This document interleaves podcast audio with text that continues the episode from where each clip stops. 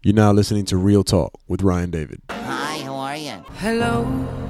Hello. What's up with the vanilla face? How you doing? What's happening?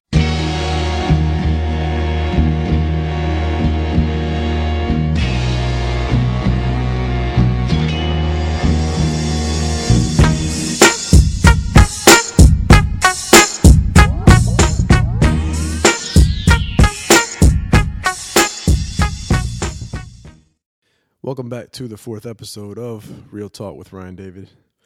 I had a number of topics that I actually had prepared to talk about and share with you this week, but when I woke up Sunday morning to the news of a horrific massacre that left 50 people dead in Central Florida, about three and a half hours away from where I live, um, it just seemed fitting to uh, to switch gears a little bit and change topics. So uh, today I'll I'll speak mainly on on uh, on topics that are involved in the conversation that seem to be taking place um, due to the the events that that the tragic events that took place in the aftermath. Um, I want to start with uh, addressing this this this a, a, a, tragedy like this and a horrific event like this elicits many different conversations, many different discussions, um, many different angles and I'll get to a few of those major points. But I want to start by uh, just getting the the ignorance out the way. First and foremost, conspiracy theorists. I just you know I don't watch news really ever. I get a lot of my news from credible websites, um, short snippets of the news via Twitter, um, word of mouth from people that I trust that have been watching the news, maybe to give me short snippets of it. And then every once in a while, I'll tune in myself and decipher what I need to based on what I what I observe. Um, but I also obviously am, am, am, involved with social media. And, um, you know, it's not long before people come out the woodworks and start posting their take, their opinions, their their little memes and, and their and their posts and things like that. But um, I just think that, you know, the conspiracy theorists that I, I just, for, my take from a few of the things that I saw was just that this is a, another example of the government planting a killer in a place to draw a divide and make us think this, and then that happens, and then it's the go. It's just absurd, really. Um, I, I'm an advocate of skepticism. Believe me, I'm very skeptical, but I'm intelligent with my skepticism, and I'll do my research and and you know at least check and be educated about it. I, I just don't think blindly um, making blank statements to fuel your your naive kind of angle or an agenda is productive and conspiracy theorists are constantly attacking oftentimes it seems like you know the government or or certain organizations and um, you know, saying that they're they're doing this and, and and they're playing against us and this that and and that it, it draws a divide. The only thing that draws a divide on a grand scale are people like that uh, that that really perpetuate the conspiracy theory mentality and mindset, and it's it, it draws a a fearful skepticism where self fulfilling prophecies come true. Things like selective perception and confirmation bias start to take over. Where selective perception obviously is where we perceive only a biased bit of information based on the paradigm or the frame of reference through which we look at the world. We see bits of information that obviously we uh, choose to see based on how, how we are viewing uh, the world and, and our own personal lens. And then confirmation bias, obviously, where we choose to view and look for information out in the world that will confirm what we already believe and what we already think. So these two psychological terms definitely apply to mindset and mentality. And when people are looking for bits of information among something like this or an event like this, where there's a ton of information out there, um, so there's that, which is just complete garbage and a waste of time, but really worth just addressing and calling out. Don't feed into the nonsense. Do your research. Be skeptical, but be intelligent. And then, secondly, even more just horrific than someone who's going to basically create some stories out of the blue are people who are praising these attacks on gays and kind of condoning it or supporting it. Listen man if if you're out there and and and you're someone who would advocate for the attack on on on a certain group of individuals you you're a terrorist. You have the exact same mindset or mentality that these individuals who are praising or who, who are who are uh, putting together attacks on us as Americans, you're just another form of a terrorist as far as your mindset and your mentality. It's disgusting and it's sick that you can't quite see that the, the same thing that's driving you, the hate, the fear, insecurities, whatever it is, uh, to to the point where you wish death upon a certain person or group of individuals is the same exact corrupted mindset and belief system or type of belief system uh, or nature of a belief system that these individuals who are who are waging these attacks on us have. So you know, check yourself. You know, and you really do need um, not just to talk to somebody, a professional.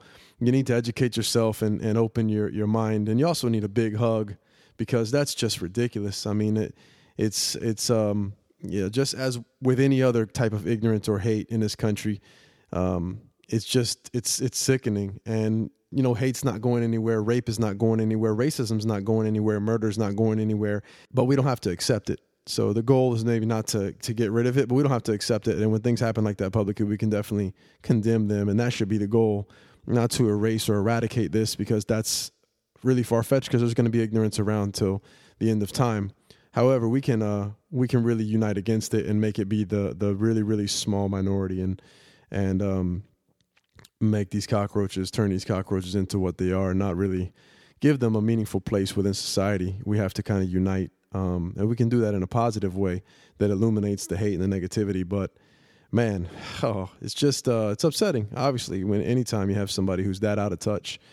Um, and then the last thing I'll say is um, when it comes to just absorbing this information, remember that when it comes to news coverage and um, absorbing the information that's on 24 hour repeat. It can be emotionally draining and exhausting and consuming, and very hard to pull yourself away from these stories, these reports, because they're so emotional in nature, they become compelling, and you feel like you're going to miss something if you turn it off. I cannot encourage you strongly enough to get what you need facts wise and then turn the television off. Get away from it, peel yourself away from it get the facts and turn it off. It's so difficult to watch for an extended period of time and try to get the facts without being affected by and influenced by other people's opinions. And that's really what you get after a certain period of time, especially right away. There's only so much to report within the first 24 hours, you know, even a week sometimes. Um, but especially right when it happens. And at this point, we're about 24 hours, 48 hours away. Um, removed from from the event itself, but still coverage is nonstop. It's so difficult to get the facts. Get the facts, get what you need, and then peel yourself away from the reporting, um, and then come back periodically to see if there's anything new. But man, you can easily get sucked in and pulled in to now start to absorb other people's opinions and their emotional responses and reactions in in substitute for facts or concrete, you know, information. And then you almost forget how you really feel, think, or believe about events because you've taken on someone else's emotional baggage. Be mindful of that. And and i cannot encourage you enough to turn it off. Really literally turn it off. Um that, that i want to just put that out there before i get into a conversation about different topics. Um in terms of topics and conversations it can go quite a few ways with with an event like this and I call it an event, not to just call it an event like another event in the day of of our lives. Um, I hope everyone understands what I mean when I say an event, a horrible, tragic event. Um, but something like this that that takes place, um, an unfortunate event like this, the conversation can go different routes because there's different factors involved. Um, obviously, guns are involved, so that would be a central conversation, and gun control would be an easy topic and an easy conversation to have um, I'll address that in a moment. But I want to say this about gun control, regardless of what the conversation is. And maybe this is me because I have a mental health background and, you know, that's pretty much my profession and, and what I've studied and what I know and who I am. Um, gun control, no matter what we decide to do, and no matter how we address guns, especially pertaining to incidents and situations like this, gun control is merely a band aid approach to an issue where the cause is poor mental health. And the cure is going to be mental health awareness and mental health support on a much larger scale and breaking away from the stigmas that that are attached to mental health and help individuals and people feel free and have the access to speak and open up and explore what their thoughts and their emotions are the same way they get an x-ray on their internal organs or on their bones or an MRI or a CAT scan, and we get medical treatment for our physical body. We have to go that route. Um, and I can't emphasize that enough. as far as what the cure is. So, gun control, no matter what we do, would be a proactive band aid approach to really the core root uh, or cause of these issues, these types of, of, of hateful, violent acts. Um, and at the same time, that broadens a little bit in terms of the core issue or, or, the core cause of of these violent acts and this behavior. It broadens a little bit to the psychology behind terrorism as a whole. And I want to elaborate on on something from a psychological standpoint for a second. When we see events like this and we experience um, vicariously, or we observe, I should say, not experience, but we observe these events taking place close to home or even globally, worldwide, these unbearable acts it sometimes is hard for us to wrap our head around them. We can't really absorb fully how tragic and horrific and and and how this can even be taking place from one person to another. And we really can't understand it. And so then that's where emotions start to kind of uh, boil over and frustrations because we really can't understand it. I want to offer you three, not explanations, but three reasons behind the psychology of why somebody with a mindset um, acting out terroristic events. Three reasons why it, it, it, this may take place. Um, the first one has to do with belief, beliefs, and a strong conviction and a sense of absolute certainty in the ide- ideology of what someone holds uh, true to them. There's so much uncertainty in the world and so many places we can go um, to try and find certainty. Beliefs are ultimately a strong sense of certainty for a lot of people. And so ideology is at the core of the behaviors for these radicalized individuals. No matter what the belief is, there's a belief that's driving it, and the belief is really, really, really personal and deep seated. So, first and foremost, individuals like this have some sort of corrupted but strong conviction and belief on a deep seated level. Very, very strong beliefs are at the core. The second is identity there's an ident- a sense of identity oftentimes, especially with the groups and the, the, the like ISIS and the Taliban, Al Qaeda, when you have these groups of individuals joining together for a certain cause or a certain uh, to, to conduct certain acts or to behave in certain ways, identity and a sense of belonging and connection for individuals is also at the core. We all have kind of a sense of a, a need to connect um, with other individuals. And this can give somebody a, a, sense of connection, but also a sense of identity when they had no identity before. They were no one. They were a number. They were they were a no one. They were a nothing. And now all of a sudden they're they have a meaning, if you will, in a grand, bigger sense because of this group that they've identified with and is quote just like them in in ways. So the connection that's provided within this culture is motivated by a sense of identity in terms of those groups. Now, this individual or individuals who act like in those in those in these uh, lone wolf type situations may not uh, identity may not uh, uh may not apply as much, but in some ways it may because he may be establishing himself in, on some level or may have established himself in his mind to where his identity was as a rebel or someone who's going to push back. And then a third is purpose meaning uh, in terms of what I'm talking about with purpose is meaning and significance. So the the um, the meaning that that we have. I talked about connection. We all strive for connection, but we also all have a human need for significance, and everybody deep down wants to feel significance and meaningful on some uh, level in some way, shape, or form. And people, human beings, will do uh, many different things to be significant, whether it be tattoo their body, get piercings, um, wear certain clothes. There's different ways we can try to be significant, do certain language. We can do many things to be significant and have meaning or feel like we have you know purpose in this world. And this mission or cause, as extreme as it is, it gives people a sense of purpose in life, something bigger than them when they join forces or act out in these horrific ways with these groups or even as an individual.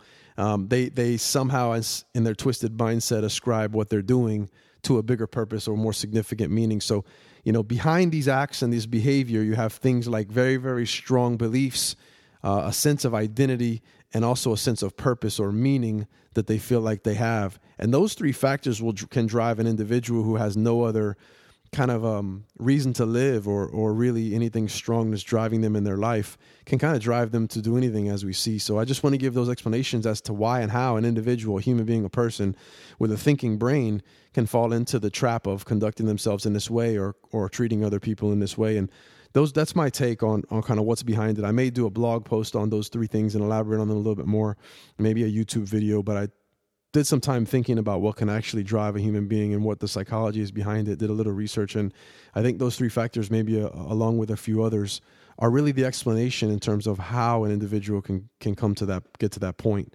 Uh, so that's just food for thought. Now, in terms of gun control, I think that gun control, the conversation about gun control, falls into even a bigger discussion that has to do with legal and constitutional rights.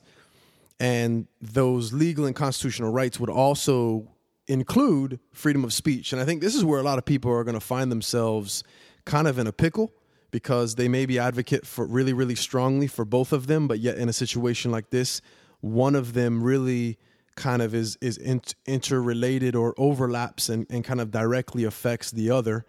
So hear me out on that one. Um, in terms of our rights, I think the first conversation about rights has to do really it starts with freedom of speech because when we talk about safety, we talk about wanting to protect ourselves from individuals who pose threat or harm.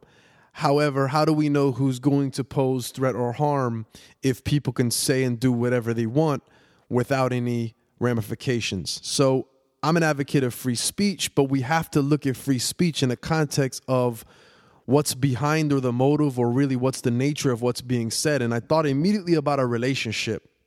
And I thought in this country, you're free to say whatever you want. As radical as it may be, you're free to say whatever you want. Because if you take that person's freedom away from saying whatever they want because it's radical, then where do you draw the line? However, this is the issue I have with that. We have to develop some standards in terms of free speech, okay?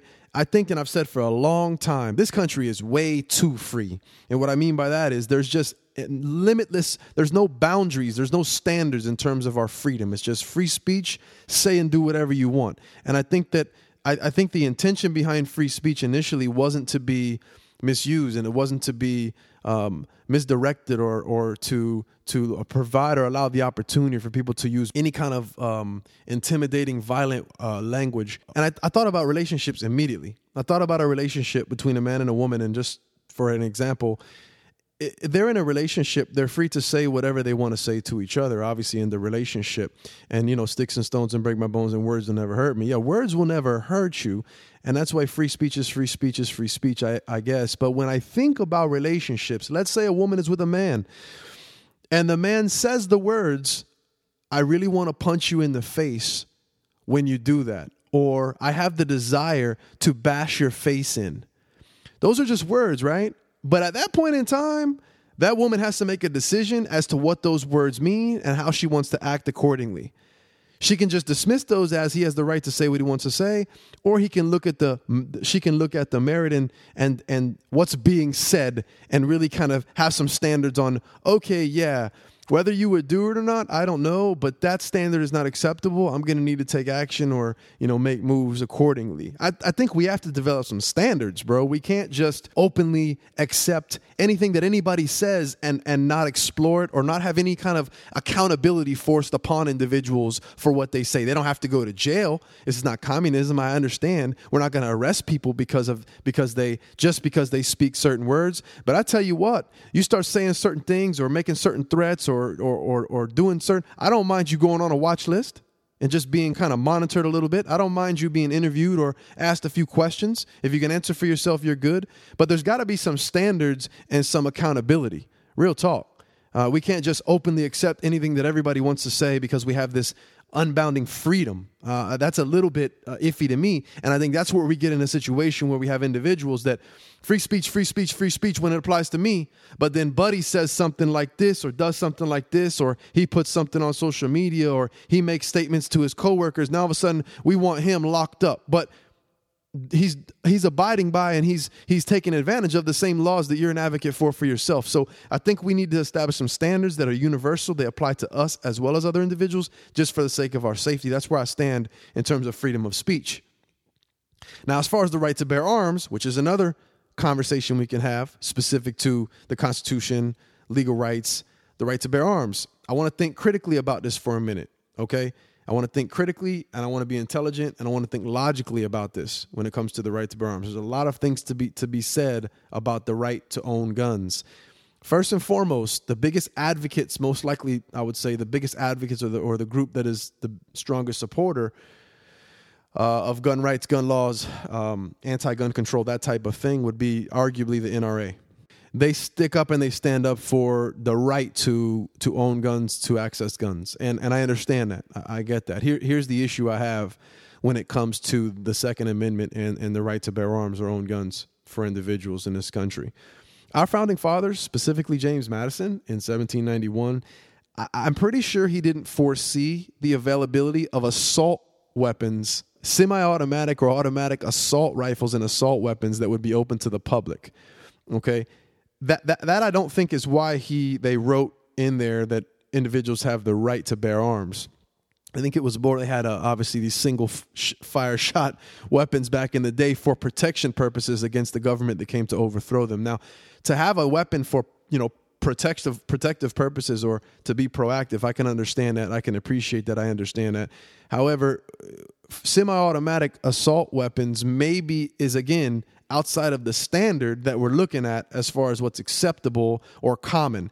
You can still own one, but maybe we need to go through a little bit of a different process in today's day and age to access one. And even then, if you're willing to go get an assault rifle and you're not going to do anything wrong or commit any crimes, no problem. Can you just go put your name on a certain list and have us kind of check your background and keep tabs on that weapon or know when you buy it or some sort of more accountability there with no infringing upon your personal rights, just accountability for the sake of the greater good. I think that if you don't have anything to hide, we can start with that. Not that that's the answer, but I'm just trying to draw a discrepancy between owning a handgun to protect your family in the middle of the dark at night in your home and owning an assault, multiple assault weapons and and and what was intended with this law. Just food for thought once again. But I don't think that when the, the Bill of Rights were drawn up and, and and the Second Amendment was written in 1791, it was with the purpose for anybody, including a domestic terrorist, to walk into a uh, a gun a gun shop or or access a gun legally uh, like that with really no account really little or no accountability. So let's keep that in mind. The other issue with the NRA that I have is I understand if if you're an advocate for gun rights and if you do, are a part of the NRA or if you're a gun owner, I understand that your mentality and your mindset is probably that guns are the answer. Uh, in terms of protection and this, that, and the other. So you advocate for the opportunity to to purchase guns. I can respect that. I understand that. I want to propose this to you though. Guns are not the answer for everybody. So if you have the limited mindset that if you allow us to access guns, we can protect ourselves, we'll be more safe. That would be the case if you were talking about a room full of 20 people who were comfortable with guns, ready to get certified, knew how to handle them, and that was the answer for them and they felt like they could feel a little bit better by having that option. Guns are not the answer for everybody. There's millions of people that don't want anything to do with guns. It doesn't matter what you say or do with them. They are not the answer for them even if we have very very open loose laws for everyone to access them so we can have them. They're not the answer for for millions of people so I really don't think we can have this, or we need to go towards this one size fits all approach and this this mentality that guns are the answer, or or more gun freedoms would be the answer and the and the safer option for people. I understand the angle that if we were able to access guns, individual citizens were able to access guns, we could protect ourselves. That's true for people who feel comfortable protecting themselves with guns. But if we don't, this one size fits all is not going to be the answer for the greater good and for the use uh, for individuals overall in society in this country. Just another thought. So, not to say that we should disrespect or infringe upon the laws or the or the rights for individuals who are comfortable with guns to to to purchase them to obtain them. That that's there. I understand that, but I think the advocates on that side uh, really come from a, a little bit of a biased angle to the point where they don't realize often that maybe their angle and their approach doesn't necessarily work for everybody, and it's not going to work for everybody. And so maybe they need to have a little bit of a caveat to their approach and their support for guns. Again, just food for thought. Not to take anybody's rights away uh, or, or, the opportunities away from them. Just to maybe look at how we're going about those opportunities and exercising those rights and if we can maybe tweak those a little bit so that people like individuals who just want to obtain them for proactive reasons or for protection or for responsible reasons maybe they're the only ones or the ones that have a, a greater opportunity of getting those and there's some accountability so we can at least start to weed through those who who, who maybe have other intentions or other uh, motives there. I won't get into too much of this conversation that goes down the road of necessary, uh, what's necessary and what's for recreational use. Obviously, I'm not a proponent or an advocate of, of hunting or the use of guns and it comes to animals. And I know that's a strong argument. Um, but I think in today's day and age, first of all, I'll say just flat out hunting with a gun, hunting animals with a gun is not a sport to me. To me, it's um, it's the equivalent of cheating at any sport. Um, with a bow and arrow, possibly, I can see. Um, that would maybe be more of a sport. I would say maybe because a little bit more um, actual hunting down and a little bit of the factors there. But even then, uh, I think that when it comes to the sport and guns, um, archery would be with the bow and arrow, and maybe a marksman. Uh, uh, uh, uh that would be maybe more of the sport angle. But the uh, the hunting down to kill an animal, the argument that um, not the argument, but just that notion that's not going to really have too much uh, weight uh, uh, when it comes to your argument or any kind of discussion when it comes to guns with me. At the same time, let me say this I wasn't raised in West Montana, I didn't grow up in South Idaho. You know, I, I wasn't, I didn't grow up and, and wasn't um, indoctrinated into the culture in, in, in maybe somewhere in Georgia or, or in places that hunting is the norm, has been the norm for a long time. I understand why people may still hunt. I understand why people still do hunt. Um, it's a cultural thing and it's a historical thing, and I understand there's there's there's there's more to it than just to simply say, "Oh, people are going out to kill animals." That's not the case. I, I understand not, not the case in every situation. So I'm trying to be understanding in this situation. However, I, think that if you are just sport hunting an animal, um, not only is that cowardly, but it's also cheating. Now, for instance, for in, in, in, for a situation where individuals are maybe going out and and in those cultures or in those areas are hunting an animal and they're going to consume the animal, um, that that maybe is a little bit of a different discussion. I actually probably can respect somebody who goes out and hunts a deer and strips down and eats the deer a little bit more than I can respect somebody who goes into the grocery store and buys a slab of a couple ribeyes. You didn't do any work there, you didn't kill anything there, and you probably wouldn't if you were in that situation. So somebody who goes out and actually does the hunting, not that I not that I'm an advocate for it or I want them to go out and do that, but if they do and that's their lifestyle, I can understand that a little bit. But just hunting for the sake of hunting and using animals and, and lives for target practice, not a fan. Um, however, I know guns are involved, so that obviously would be an angle when it comes to the conversation. And you know, I just thought about something. I thought about my analogy about the woman who was in a relationship and the man said some things. She got to take action. I thought about it, and I, I think that there actually are laws that, that, that do stipulate whether or not if someone does make a direct threat, or you know, obviously if they you know, intend on harming someone or, or doing, you know, acts against the country. I, th- I, think there are actually stipulations within the law that you can't do that. So that was maybe a bad analogy. Let me back up and say, what if the guy said, hey, yo, um, you know, I really like what those guys across the street are doing and kind of how they run their relationship. You know, uh, they beat the crap out of their woman and their woman, you know, kind of behaves. I'm a supporter of, of those people. Now, he didn't make a threat. He didn't uh, say anything that he was going to personally do but he did really kind of identify or align with people who have done that and are doing that, and he has the right to do that. So I think that when you start, I think my bigger point was when you start to say things that are a little bit suspicious because they could, they're related to, or they could potentially have something to do with someone causing harm or posing a threat or danger or inflicting upon somebody else's personal rights or, or, or physically harming them. That's when the red flag goes up. So uh, I hope you understood my analogy there. It was a loose one, but that's kind of where I was coming from. Um, so that has that's really the con- that's really the, the conversation I think that that is related to, in my opinion, um, the constitutional rights versus our safety overall. Um, but regardless of, of how we handle the situation, I, I want to keep in mind in terms of gun rights and and, and gun use. Um, at the core of this, really, this is an issue of accountability um, and responsibility. And the error is on the part of those who, who assume that every single person sufficiently possesses both of those traits or abilities because not everybody does. That's why we do actually need the government and we don't want an anarchy because not everybody is accountable or responsible So we do need to have standards that hold people accountable and responsible for their actions and consequences and oversight there for those things. So don't assume that, well, if we just had all these options, these opportunities, these rights, these freedoms, it would be better. No, because not everybody is responsible enough to take advantage of or use those freedoms in a responsible way. So I think that there's a there's could be a real strong error uh, on the part of the those assumptions. At at the same time, though, um, we're talking about accountability and responsibility here. Uh, that's really what we are talking about on some level as well. The last point that I'll make uh, has to do with privacy versus national security, and it's kind of piggybacks a little bit off of what I was just talking about in terms of legal rights. Privacy versus national security. This is another situation where we have two points that people kind of advocate for, but yet they kind of can be contradictory in in a certain sense in terms of specific situations and how they play out. And so this this unfortunate incident yet again is is maybe, you know, an opportunity to have a conversation where we're talking about privacy and national security and kind of how they may overlap or or bump heads depending on what your angle is and how you see it. Um, privacy. So there's a strong push for privacy in this country. We don't want the government infringing upon our personal rights people have an issue. It seems that people have an issue with that concept. And I understand nobody wants to have their legal rights infringed upon.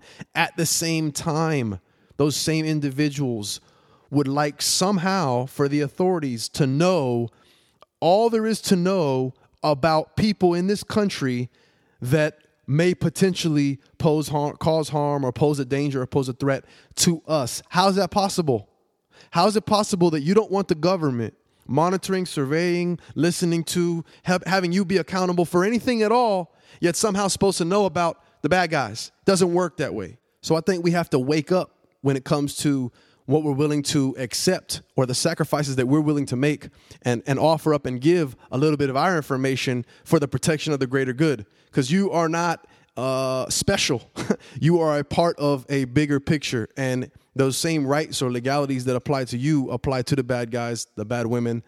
Uh, you know what I'm saying there. So we have to understand how this works on a, on a on a much greater scale. It can't just be well, leave me alone, but go find them. It doesn't work that way. If you're a part of this, you need to play into it. And if you have nothing to hide and you're not breaking the law, you should be willing to offer up your information uh, as a part of a grand maybe system or, or process that takes place in order to find out who the individuals are who do have a harmful agenda or some sort of a, a motive that, that could potentially harm us. It, it just is, it's really about the bigger picture. And I say that because the conversation about this guy is that the FBI, uh, he was on the FBI's radar for multiple years. Uh, and so, how could this ever happen? And I, and I, look at so many media outlets and people in general. They like to play the result. They like to do the Monday morning quarterbacking. You know, after the fact. Well, how could they let him slip through the cracks? How could this ever happen? How could they let him go? Well, they did what they did at the time, and now it just so happens the guy they let go or the guy they cleared at, at that time did this. Guess what? Since January of 2015, the FBI has arrested and prosecuted 101 people who intended to carry out acts of violence. How many of those did you hear about? None of them. But yet they did their job. It's insane how difficult this job has to be, yet they're supposed to get it right every single time. That's 101 of these incidents in Orlando that could have potentially happened or probably would have potentially happened. They didn't happen though, because we have human beings doing the best they can at a job that is so difficult. And so it's hard for them to work with the information that we're willing to offer up. I'm willing to go through a detector at the airport. But look, scan me. As long as I get on the plane safer, you know, you can scan. You can have my phone conversations. As, as long as you don't, you're not gonna, you know, intention to to post them or share them publicly, and they're not. They're for the government to monitor. Great, go ahead. You know, if you catch me talking to Al Qaeda, you know, come get me. Come ask me some questions. Good, yeah. And if I'm not, then business as usual. What's the problem? So this paranoia about that if you offer up information or you're accountable towards the government, that they're going to turn it on you, I, I don't see that as a justifiable reason to not start to participate in and understand that if in order for unless you don't care if these people don't get caught. Because they're not going to get caught unless they have the unless the authorities have the opportunity to screen and, and, use the information that they, they they possibly potentially could have to catch them find them locate them track them down. They're not going to have it so if you're okay with that, then good. You know, fight for your rights, keep your stuff to yourself. But if you really want this to stop and you really are an advocate for national security, it's called national security for a reason. How's national security going to be secure if they don't have the information about everybody that is in the country nationally? So this is where kind of the you got to have a conversation about how do we kind of address both issues. You know, maintain the privacy of individuals, but when it comes to the government screening necessary information to help them do their job, how do we get to that point? I think it's important that we do get to that point. But if you don't have anything to hide, you know, you got to really think about what you're willing to offer up and if you do, maybe that's a good time to look in the mirror. So consider these this conversation when it comes to privacy versus national security. They both go hand in hand. Um, that's my take on national security and privacy. By the way, what's everybody thinking and feeling about cops today? It's funny how we take them for granted, huh? It's not funny at all, actually. You know, this guy would have killed 50, 100 more people if it weren't for those men and women who showed up with the lights on their cars that ran in there, put their lives in danger to get the sick individual. But I haven't really heard anybody mention that except for the, the captains and the and the sheriffs that got a chance to spoke. They congratulated and thanked their individuals, law enforcement, whatnot. No, but everybody else just oh business as usual. It's not business as usual, man. That's a that's a tough job, and they're putting their lives in in in, in harm's way every single time they step out. You know, so yeah, we got one, two, three idiots that abuse their power, um, and they should be dealt with accordingly, whether it be kicked off the job, uh, arrested, convicted, prosecuted, all that stuff. Sure, but at the same time, man, this this hate for cops um, somebody starts shooting up your house, I bet I know who you're going to call. You know, if you and your family are at the mall at Disney World, I bet you're hoping that those lights turn on and somebody shows up with a uniform and a gun, uh, meaning the police. So just uh, check yourself with all the cop hate. You see that TV and all those, you know, uh, clips that you're watching, all those blinking lights, yeah, that's because people are, are, are, paid and trained and are willing to sacrifice their lives to go out there and do a job to show up and help you, no matter who you are. They don't care who you are. They get a call, they go in, they find a person with the gun, and they get in the, between you and that person with the gun. You got to respect that. So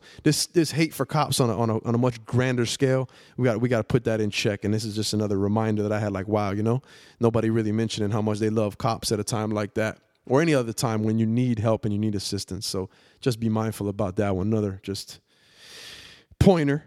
Um, I'll end with this. You know. Um, I want to just remind folks, especially young folks, that um, events like this that are as horrific and, and tragic and, and un, unspeakable, they're just, they're horrible. Um, the thing that took place in Orlando, but I'm I'm not I'm 36, so I'm not the oldest man in, in the world and have this grand experience that I'm sharing. But I'm telling you like this, I already know at this age, events like this happen every day around the world, every day. And so, especially to my young folks, I want to let you know, as as terrible as this act and this event was, because it hits close to home, because it's in this country, in this state, maybe even for some of you listening in your city. Things like this happen, events like this happen every day globally. People are killed senselessly. People are murdered for being gay, lesbian. Cars are blown up. Innocent civilians are killed in every other in marketplaces and every other kind of public event like this they, they, they happen things like this are happening globally and they have been for hundreds and hundreds of years so just just keep keep in mind that that we really are this is a really a reminder of of an opportunity to be grateful um, for the fact that we do live in a place that something like this happening as, as infrequent as it does, as horrible as it is, does happen as infrequent as it does. And I think for the longest time, we kind of have seen ourselves uh, um, America and seen ourselves as Americans in the United States as, as a place to go to run from and hide from and escape all of that madness that we know is taking place and goes on all around the world. But that's that's not the case anymore. I don't think we can run from it. I don't think we can escape it. I think that um, it's here in in in small, thankfully, um, forms and ways that it is the same that it is in other places in the same way on a much larger scale. Um, I hope that we do what we can to mitigate that and prevent that as much as we can. But I think the reality is um, we're fortunate to live in a place where this is not the norm. Um, it's absolutely something that is very, very rare, as opposed to just places that are a short 10 hour plane ride away. Um, potentially places like this where it's happening on an everyday basis. So just be grateful. A reminder to be grateful for where you are and that we we do live in a place um, that is as safe as it is, even though you feel like it's not. This place is the safest place on earth quite possibly, uh, regardless of how dangerous things seem to be. And it's also a reminder of what maybe we can do, uh, or a reminder of what's going on globally, and how maybe we can find a greater cause. If you think this is a, a horrific, horrible act, just understand this is happening on a daily basis in other parts of the world, and there's people there that feel just as helpless and are just as torn down and are just as torn apart by what's going on there on an everyday basis, and they feel just as hopeless as maybe some of you do now or you see on the TV. Um, understand that's going on. That's reality. So maybe look for a, a greater good and a bigger cause to reach out for and something to work towards some other way to help and maybe assist obviously here at home if you have the opportunity but on a grand scale um, at least be mindful uh, and cognizant of the fact that that's taking place globally on a much larger scale um, and atrocities are much worse uh, just because we don't see it on our news every single day doesn't mean it's not happening so just keep that in mind and think about that. And it's not hard to find if you do go out and look for yourself where those places are and what's going on there. Uh, and it really will shed a little bit of light on how uh, on how much uh, how how lucky and how fortunate we are. And we know how horrific those events are now because they are hitting here uh, on a like I said on a smaller scale.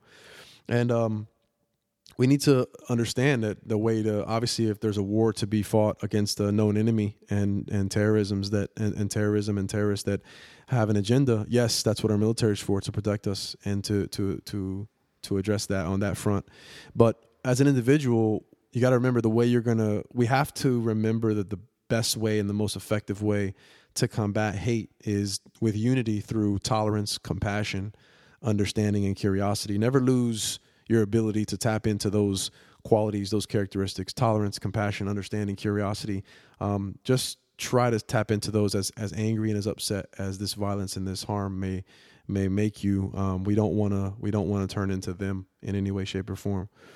So uh, I went a little bit longer than I thought I was going to today. If you uh, if you identify with any of this stuff, or if it resonates with you, uh, or you just want to share it with somebody that you know, or you maybe maybe would would like to hear what I had to say, uh, please feel free to share it. Um, obviously, my contact information is all on my website, theryandavid.com. You can tweet me at the Ryan Um, make sure you subscribe to the podcast. It's on iTunes. And until next uh, episode, I'll uh, I'll wish you guys the best, and I'll I'll speak to you soon. Not going to go with any outro today. Just going to end with silence. Take care.